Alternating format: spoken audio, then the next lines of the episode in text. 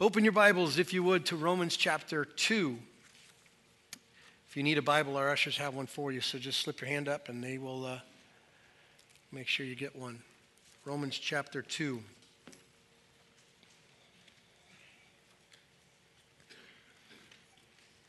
Feels good to say chapter 2, doesn't it? Yes. I have a confession to make. I don't I don't have a very exciting life. I um, don't go anywhere. I don't really do anything. My wife is bored of me, I'm certain. Um, I drive a seven mile circle from here to home. That's kind of what I do. I don't even go to movies that often. I do watch some, though, right? Now on TV, you have the advantage of all that. And my kid came out yesterday and he started stacking all the DVDs that he says he bought. We're still going to debate about that, but it's about that high. It made me realize, man, we just have a lot of entertainment and what makes a movie interesting? Things like uh, fear, maybe, maybe that's your deal, or love stories, which isn't necessarily my deal, or, or, or the one about vengeance. Like there seems to be there seems to be a theme in really great movies where they portray the bad guy so bad and the good guy so noble. You can't wait till the end where it's all made right. You know what I mean? And I thought for a reason, uh, for a while, that I, that's predominantly a guy thing you know, Spe- specifically because these movies have a lot of gore in them sometimes, you know. And so at prayer meeting on Wednesday night, I was talking to a young couple. They're probably in their mid 30s, and uh, I won't mention their name. Um, and somehow we got on the subject of movies, and specifically movies that have this theme in it, like vengeance, right? Or, or bad people paying. And I looked at this, this girl and I saw this twinkle in her eye, and I go, Really? Like you're like me? Like it's not just a guy thing, it's, it's kind of universally true that girls like the the whole justice thing too. And, and I, I thought that was a funny, interesting uh, thought, especially in light of where we're at in Romans chapter 2. Because everyone can witness evil. And you can even have a follow up feeling like somebody needs to pay for evil. And that's, that's kind of universally true, like when you saw the bombing at the uh, Boston Marathon. I don't know anybody who didn't see that and say, wrong, and somebody needs to pay. Somebody needs to, to stop this. Um, we want justice. But there is a particular problem if you're willing to be honest about this whole perception of evil and, a, and desire for justice, in that that whole perspective gets lost when it comes to us, right? So if someone hurts us, I can see that. When someone does something really evil and hurts many, I can see that and then declare, you know, something should happen. But when I'm the perpetrator of the evil, when it's on me, um, sometimes I don't even see it. And many times I justify it and excuse it, and I never want justice, right? I never declare, God, stop me, dead in my tracks. I never say that. Well, this section in, in Romans chapter 2 is all about judgment. It's, it's a discussion from Paul's vantage point of the judgment of sin man's judgment of sin, God's judgment of sin, and then this little funny little tweak of God's judgment of man's judgment of sin. So we want to spend some time looking at it, but before we do, I, I want us to get caught up in the, the theme or the, the, the position that Paul is in, trying to explain sin and our need for a Savior. Now, sometimes we can get so buried in this, right? Chapter one, I think we did eight weeks so far in just one chapter. And, and we can dive into it so in detail, we miss the big picture. So let me just go through a, just a quick blush of what we've been through so far so we understand context a little bit. If you look at verse 16 of chapter one, Paul makes this very bold, emphatic statement about the gospel. And he says this For I'm not ashamed of the gospel, for it's the power of God for salvation to everyone who believes. Uh, Paul is writing this letter to the church in Rome, and the whole letter is about the gospel. All the details of the gospel, but he starts the message talking about the need for the gospel.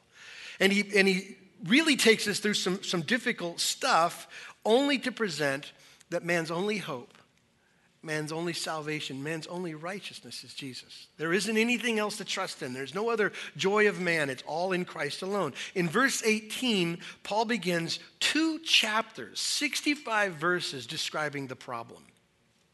He does it in three particular categories. He looks at the God denying, we would call God hating, worldly person. And he talks about this person who, who basically um, is at war with God and doesn't even know it. He deals with now what we're about to pick up here in chapter 2, the first 11 verses.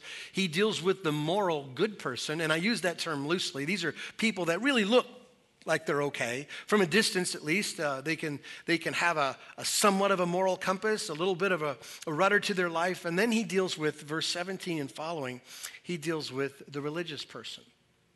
Right, the person who claims that some faith or some expression of faith is what uh, matters. And so these three particular sections describe all men. And his point is to say this everybody's in trouble. Now, I'm glad you're here if you're visiting for the first time. You've just caught us in the middle of Paul making an argument for our sinfulness. I love the conclusion. I love the punchline. The conclusion is we need Jesus, but we are in this section trying to see from God's vantage point how he views our sin, how we should view our sin, which authenticates our need for the gospel that Paul says he's not ashamed of. So in verses 18 through 32, we've seen him presenting the problem, at least to the God hating, God denying person, because they have a struggle. They suppress, as Paul says, they suppress or hold down the truth about God and exchange it for a lie. And they go through a series of, uh, of problems and sins. I called it last week the downward spiral of sin. When God says, okay, you want sin? You, you want to be there? Go get it. And he kind of takes his controlling, restraining hand off mankind, and mankind goes deeper and deeper and darker and darker. And if you were going to talk about your personal life, hasn't that been true? Has there ever been a sin in your life where you go, that line right there, I'm not crossing that one? Never going to do that one. And haven't you caught yourself stepping over? And haven't you caught yourself stepping over and then redeciding the line where the line now moves to justify your behavior make yourself feel okay or like everybody else? And that's simply what Paul is saying. You can't stop it. Sin has that much destruction in it, that much control in it. it. It is pervasive in your life. And so he describes this God hating, suppressing truth unbeliever. And he says he's traded in the truth for a lie. And he does something like worships the creation versus the creator. And, and, then he does things like sexual sin that are against God's word and they don't care. And then they go to perversion in their sexual sin to homosexuality. And then they, they get really twisted. In fact, Paul says they, give, they get this debased mind inability to recognize right from wrong. And now they're so screwed up, they look at wrong and call it right, and look at right and call it wrong, and they look at sin and sinners and go, hey, way to go. We applaud the evil in our world. And if you were to step back, even though that might have kind of cramped your style a little bit there, if you can step, step back from that description and just be honest with yourself and say, well, that's what Paul says that the natural man does with sin and where he ends up apart from God, you know it's true. They, they don't worship God and they walk away from truth, and the conclusion is they're under God's wrathful judgment. And this is to a group of people who say, I didn't know there was a God. I didn't know God cared about sin. I didn't know I was wrong. These are people declaring innocence. But the reason why they say that is because in verse 18, they've suppressed the truth, they've denied the reality of God. So, here in chapter 2, in, in the first five verses, we pick up now a new perspective on guilt. And that is this that the good and moral person is also guilty. Let, let me read the first five verses and we'll pick this apart. Therefore, you have no excuse, O man, every one of you who judges. For in passing judgment on another, you condemn yourself because you, the judge, practice the very same things. We know that the judgment of God rightly falls on those who practice such things. Do you suppose, O man, you who judge those who practice such things and yet do them yourself, that you will escape the judgment of God?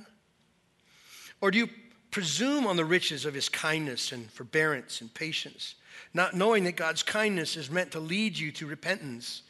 But because of your hard and impenitent heart, you are storing up wrath for yourself on the day of wrath when God's judgment, righteous judgment, will be revealed. The beginning of, uh, of chapter 2 is, is written to the, cut me some slack on this term, the good and the moral.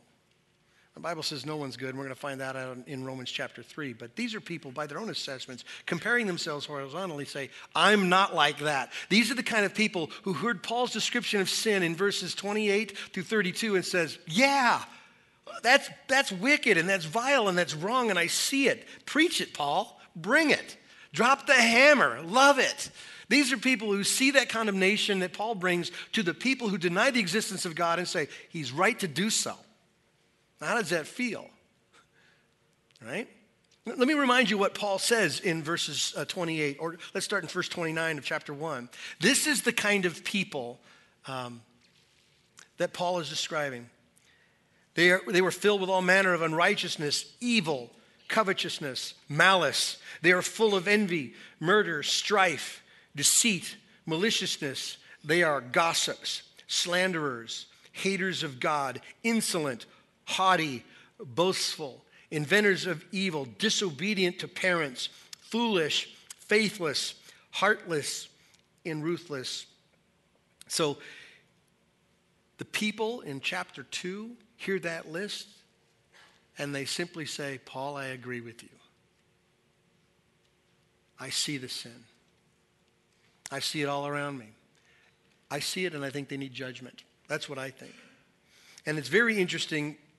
You can't miss it in this passage, five verses. There are seven uses of the word judge or judgment. So it's not, it's not complicated to find Paul's like subject matter here. Verse 2 kind of captures the, the weight of it, the strength of it, if you read it with me we know that the judgment of God rightly falls. The reason why he says that is because the judgment, at least of these people, these moral good people, is wrong in verse 1. But God is right in his justice, right? When he says, We know that the judgment of God rightly falls on those who practice such things.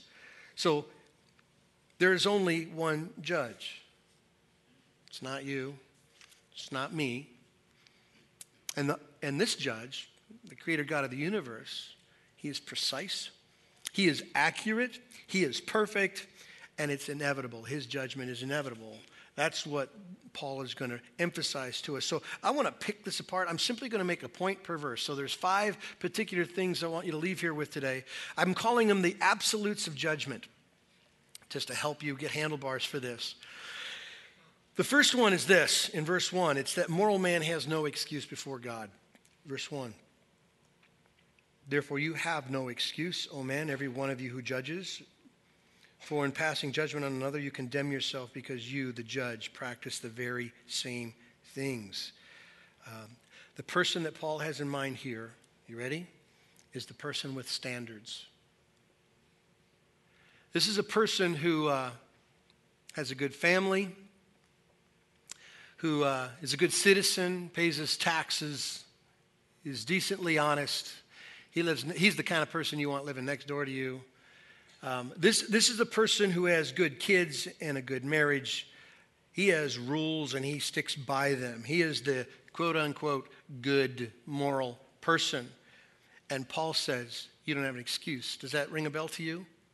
Look, look back at verse 20 of chapter 1. Paul was trying to confront the denying uh, people, the people that say there is no God, I didn't know there was a God. And here's what he says in verse 20 For God's invisible attributes, namely his eternal power and divine nature, have been clearly perceived ever since the creation of the world in the things that have made, so that they are without excuse. Same phrase, same word, same thing that Paul mentions in verse 1 of chapter 2. He's simply making a case that everyone's guilty. For you to say there is no God, you're guilty. For you to say there, that, that I'm living a different life, that my life's different than those described in, in verses 28 through 32, Paul says you're still guilty. You have no excuse. No excuse before God. Paul, uh, Paul blows these people up, saying that they're guilty as well, and they're guilty of two things. And this will blow your mind. They're guilty of practicing the very same things and they're guilty of the hypocrisy of pretending they don't. If you go to somebody who's in the pit of, of verses 28 to 32 and say, Man, does life stink? Yes, it does. Did you cause a lot of it? Yeah, I do. I hurt people and I hurt myself. I'm in it. If you go to the moral person and you say, Hey, does, does, is there sin in your life? And they would, some would say, Not me. I didn't do that. And if there is ever any problems, that's typically somebody else's issue, right? The hypocrisy of pretending. And Paul says, You're without excuse. It's on you. You're guilty of doing the same things and hypocrisy of doing the same things and pretending that you're not. In fact, isn't that what moral people do? They sin the same way in private. That's the difference. The sinners of, chapter one, they're out loud. They don't think there's a God. They don't think there's a judgment. They don't think there's any condemnation for their behavior. But moral people go underground to do the same things. They keep their secrets. They delete their history. They do all those types of things to pretend to be something they're not because even in their pretending, they think they're better. At least I'm not like. So, this is. Uh, this is something we really got to get our heads around. Probably the clearest teaching about this problem, this heart problem where all this sin comes from, was Jesus when he taught the Sermon on the Mount. Chapter 5 of Matthew, Jesus begins a kind of a, uh, a talk about law and then a reestablishment of God's standard. When he says these series of statements, you've heard it said, but I tell you, remember? A lot of you would remember that kind of um, process that he went through. Just a couple of his illustrations, you've heard it said to not kill, not to murder. But I tell you, if you hate someone, you have a murderer's heart. And so, where God judges you in the heart, you're guilty. Doesn't sound right, does it? Like we know that there's something radically different about really killing someone and hating someone. But here's what we forget the holiness of God has to deal with sin. Sin's source is the heart of man. When the heart of man hates, murder is one of the re- reactions. But if you've never murdered anyone, Jesus is simply saying, but you're still guilty. That's how precise God kind of sifts us. You, you could be gentle and take it on the cheek your entire life, but in the back of your mind, you're brewing and hating. God says, You're as guilty as the murderer. And it's the same blood of Jesus that needs to deal with it. He said, You've heard it said that you should not commit adultery, but I tell you, if you look at a woman lustfully, you have an adulterer's heart. God sifts us. He measures our soul. He knows our motives and our intentions, and no one else does. There are several great um, stories in the Bible that help illustrate this tendency that we have to think that somehow if I don't do certain things or do do certain things, that somehow God's going to make me the exception to the rule about sin and holiness. Um, th- there is the, the story of the sinful woman, the adulterous woman with Jesus in John chapter 8. You're probably familiar with this story, but in John chapter 8, Jesus is teaching at the temple. And the Pharisees, these are the religious leaders, these would be a perfect description for the group of people we're going to talk about in a couple of weeks, the religious, who thought that they didn't do these things or they weren't known for these things, so they were exempt to being the judge. And so they bring this, this adulterous woman and they throw her down in front of Jesus and say, Here's what the law says she should die. And, and they were testing Jesus because they knew that Jesus had a tendency to hang out with sinners. Like he had, a, he had an affection for people who struggled with sin. And they were wondering, well, what's he going to do? If the law says she should die for her adulterous affairs, then, and Jesus says, never mind, that he has now lowered the standard of God's holiness, therefore we got him, right? It was all about a trap. And so you know the story. Jesus just stoops down and he starts to write in the dirt. And then he looks up at the religious leaders and he says, okay, here's what we'll do. Whoever's without sin, you can chuck the first rock. And they peeled off one at a time from the oldest to the youngest, recognizing that that statement alone caught them. There isn't anybody without sin. There's an obscure story in Genesis 38, okay? And I shared it last hour, so I'm going to try it again. Hopefully, it's not going to take too long. But it's a story. You don't have to turn there, but it's a story of Judah and Tamar. Judah was one of the sons of Jacob. And, and the story goes like this Judah had three sons. And he was obviously a bad dad and he had bad kids. God took two of the oldest sons out. But the oldest son had married this girl named Tamar. And he died. God said, I killed him because he's just a bad dude. And so the, the culture was that this wife would have to go to the, to the next one in order, birth line, the son, in order to maintain the bloodline. Well, he dies. All right? So, so far, nobody's doing well with Tamar. There's one son left, and Judah says, let him grow up. Let him get old, and, and then we'll see. And uh, but that wasn't happening. I think at this point, Judah said, I'm not, I'm not going to risk another kid with Tamar. And so uh, Tamar knew this, and so she concocted a plan.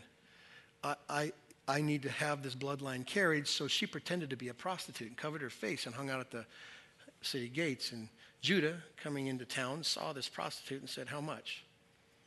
And they negotiated a price of a goat. And she said, Well, how do I know you're going to pay me? And he said, Well, give me, she said, Give me your rod and give me your signet ring, and, and then I'll know. And so he goes in with her and she gets pregnant.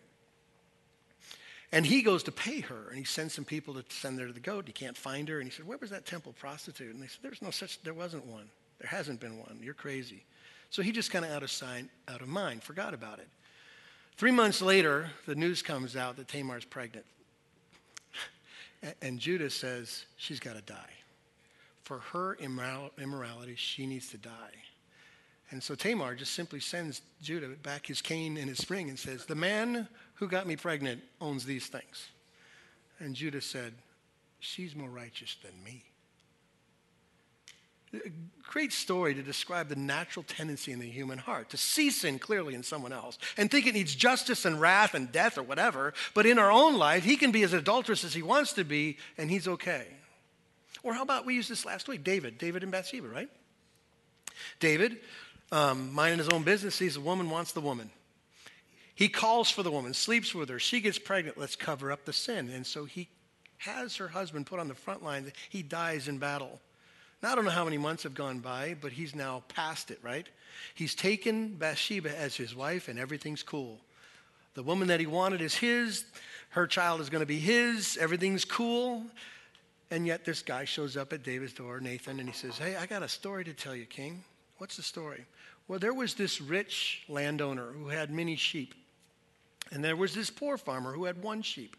And because he had one little ewe lamb, he loved that lamb, kind of like part of the family. He'd eat off the table and he used to pet it and whatever. He was really into this lamb. Well, the rich man had visitors come and see him, and he knew he had to feed them. And so instead of taking a lamb from his own flock, of which he had many, he took the poor man's ewe and killed it and sacrificed it. And David is listening to the story and going, Really? Are you kidding me? That man should die. He should pay, he should pay, he should pay. And Nathan just says, You, O king, you're the man. God gave you everything. He gave you all the king's wives. He gave you more if you needed it. You had everything at, at your hands. But because you took what didn't belong to you, now this judgment is on you. David could clearly see the sin in that story, but couldn't clearly see the sin in his own life. Do you see? That's the tendency that everyone has in their own heart. The moral, good, man after God's own heart kind of dude, he has a tendency to go, I'm innocent. I didn't do it. I don't deserve the wrath of God. And Paul says right out the bat, you have no excuse because you practice the very same things. And in your lying and living a lie and your hypocrisy, you added to it. You're twice as condemned. Make sense so far? Here's the second thing absolute of judgment. Verse 2 God judges according to truth. And we know that the judgment of God rightly falls on those who practice such things. That verse scares me. It's a frightening thought to know that God rightly judges. In, in other words, God never misses. He, he never misses a sin. He never uh, is wrong about an assessment. He never sees something that isn't there or, or doesn't see something that is there. Our God is crystal about sin in every human heart, every precise human heart. Let's say the human heart was like a room, and let's say that room had many, many, many extra rooms, rooms where you thought you could lock doors and close windows. Well, God has access to all those places. He knows where you hide your lusts and your desires and your sins and your secrets and your wants and your quits and everything else. He sees it all crystal clear. Listen to what the writer of Hebrews says about this judgment of God, where he says this for the word of God is living and active and sharper than any two edged sword, piercing to the division of soul and spirit, of joints and of marrow, and discerning the thoughts and the intentions of the heart. Listen to this. And no creature is hidden from his sight, but all are naked and exposed to the eyes of him to whom we must give an account. So when Paul is trying to present to the good person, that he has a need called Jesus, just like the rest of sinful mankind. He goes after their morality and their goodness and their excuses and says, God knows. He knows you have a sin problem. Nothing is overlooked. Everything is fully known. One of the wonderful joys of the gospel is to know that God sees all of that and yet he still loves you. What's terrifying apart from the gospel is to know that God sees all of that because you're going to be judged to the core of your being. You get that? How, how awesome is it to walk in the freedom that Jesus describes in the New Testament when you know that God sees every single thing you've ever done, from the beginning of your life to the end of your life, and every motive and intention of your heart, and He loves you with an unquenchable love? How great is that story? But how brutal is it for you to go, no, I'm just going to keep propping up the secret. I'm going to keep pretending that it's real. I'm going to still try to be better than some. Maybe I'll get in on an exception clause. Maybe somehow God will look at me and go, Well, you're, you are really pretty good. I'll change some of the rules for you. Like we're twisted in thinking that somehow morality or goodness merits any attention from the holy God of the scriptures. It doesn't. So, and one more thing about it his assessments are accurate. Have you ever had anybody misfire on a judgment on you? Like accuse you something you're innocent of?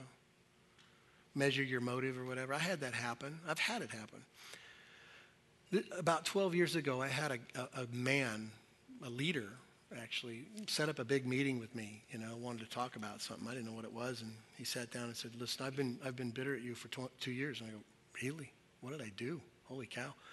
I was ready to just cough, cough it up and confess to everything, but but he said, "I waved at you when you were walking through the courtyard, and you didn't wave back." Um, now, that, I said, Really? That's what this is about? I said, Well, first of all, I would never do that. Even if you were my greatest enemy, if you waved, I'd wave back. That's just kind of. And the second thing is, I don't see people very well. And when I'm on mission, like if I'm going somewhere doing something, you know, the world gets blurry all around me. I see the goal, but I don't see people. So it was at least unintentional. Possible that I wasn't even there and you were wrong, but you carried bitterness for two years over that? and your assessment was wrong, talk about wasting your life. God doesn't waste it.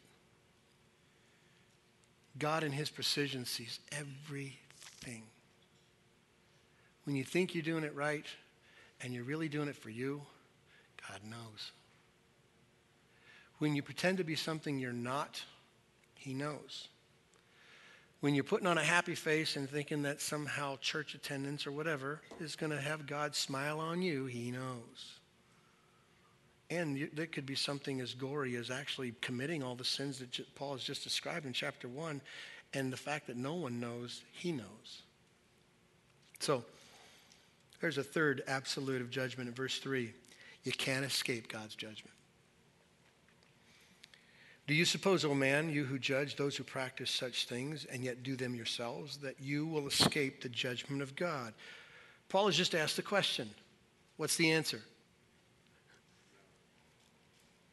Let me read it again. Do you suppose, O man, you who judge those who practice such things and yet do them yourselves, that you will escape the judgment of God?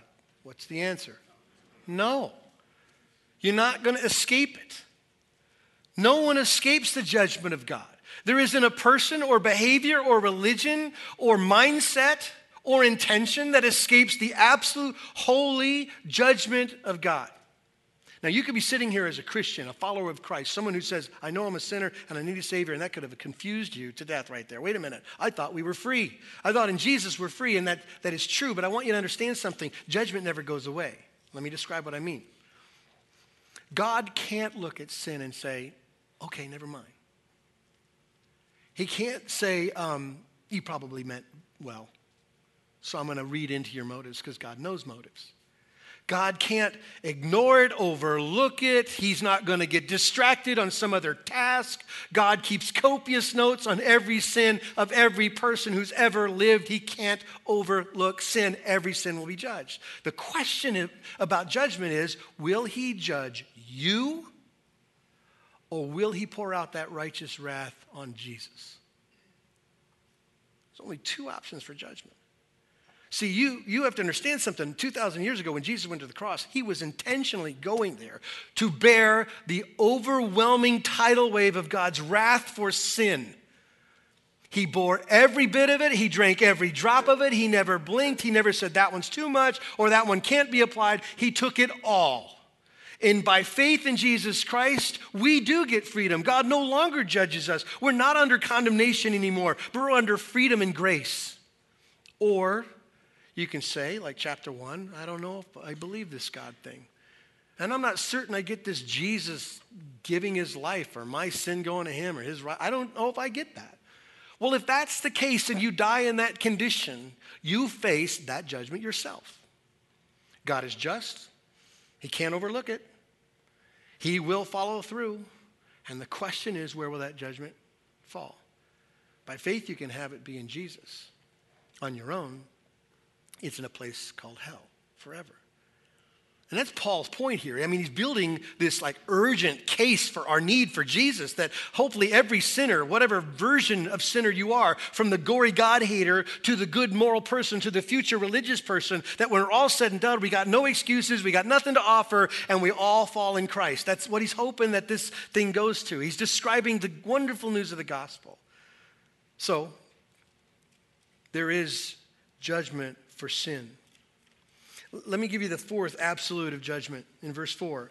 Don't make, this, don't make the mistake of thinking God's silence is his approval.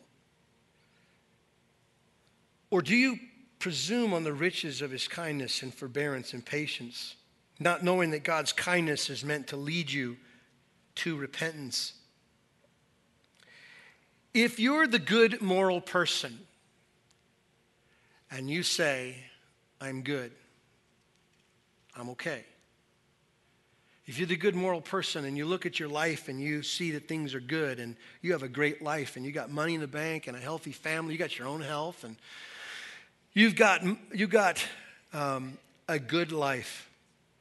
And if you make the mistake of thinking that that blessing means that God approves, then Paul's saying you're crazy. So, if you look at your life and everything's been great so far and it is good now, that you don't have to worry about God's judgment. After all, God hasn't done anything yet. Then Paul says that uh, you're refusing to see your sin, you're living a hypocrisy life, and you're presuming on God's goodness. Let me describe to you the word presuming so you know what this is, because that sounds a little innocent, like presuming, like, oh, I'm not certain I meant it. Here's what presuming means it means to think lightly of, it means to despise, it means to treat with contempt, it means to mock. God is good. And God forbears with us, and God is patient with us. And we see the goodness of God, whether you call it God or not, when you breathe every day, and you love every day, and you live every day, and you eat every day, and you just have a great thing that God is the author of, and you're just sucking it down and loving every bit of it. God says you're mocking every time He's kind to you, every time He's benevolent to you, every time He gives to you, you're just treating it with contempt. I suppose if there's a message to preach to an American group of people, this would be a good one because we have a great life. Comparatively to the rest of the world, we got it, we got it pretty good, right? My, my son just bought a house, and so he's collecting belongings in my garage, you know? But the other day I came home and there was a widescreen HD TV in the garage. He discovered it in the neighbor's garbage.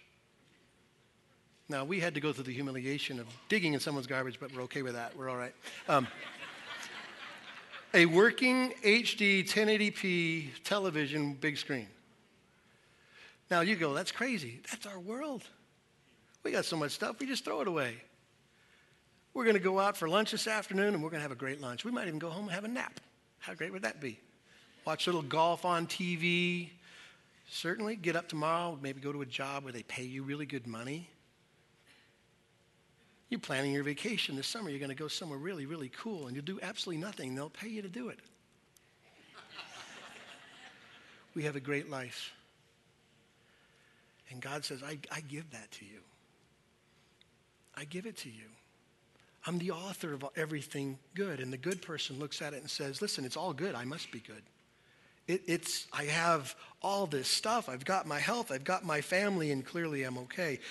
Let me, let me dig through these three words so you just get the weight of what Paul's saying. There's three words he talks about in viewing what God does in his kindness or his benevolence for, his, uh, for people. The word kindness means divine generosity. In other words, it means that God blesses you even when you're in sin and unbelief. God blesses you. In other words, People who deny God have good lives too. The word um, forbearance is the absence of hostility. God holds back his anger and he grants blessing. He doesn't judge sin immediately. The word patience is long suffering. It simply means that God waits a long, long, long time before he gets angry.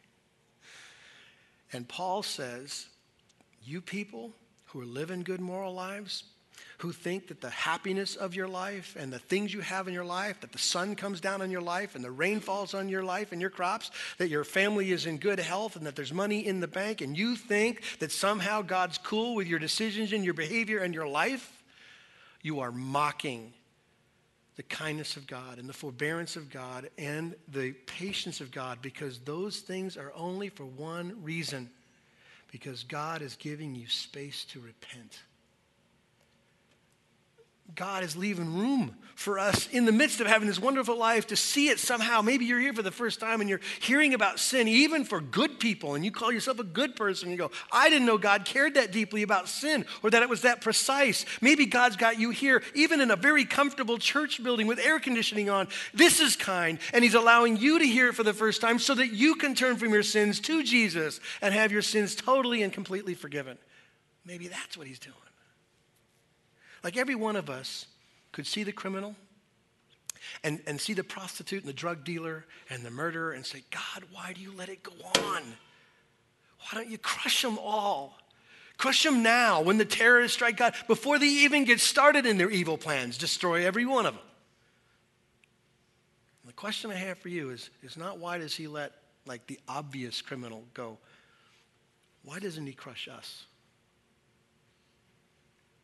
When you're at home and you're yelling at each other in front of the kids and you talk about how you hate each other and you don't want to be together, why doesn't God just smash you right then? When you cheat on your taxes, why doesn't God just crush us? When you lust after someone else that isn't yours, why doesn't he, why did he crush us? Because his holiness has every right to, correct? There's one reason. Because God knows how stubborn we are he knows how hard headed we are. He knows how lost we are. He knows that we're foolish and we're broken. And so he leaves room for us to repent. He's giving us time to see our sin and to see Jesus the Savior and to turn to him. Charles Spurgeon, he was a pastor back in the 1800s in England. He was called the Prince of Preachers, said this. It seems to me that every morning when a man wakes up still impenitent, and finds himself out of hell, the sunlight seems to say, I shine on thee yet another day, as that in this day thou mayest repent.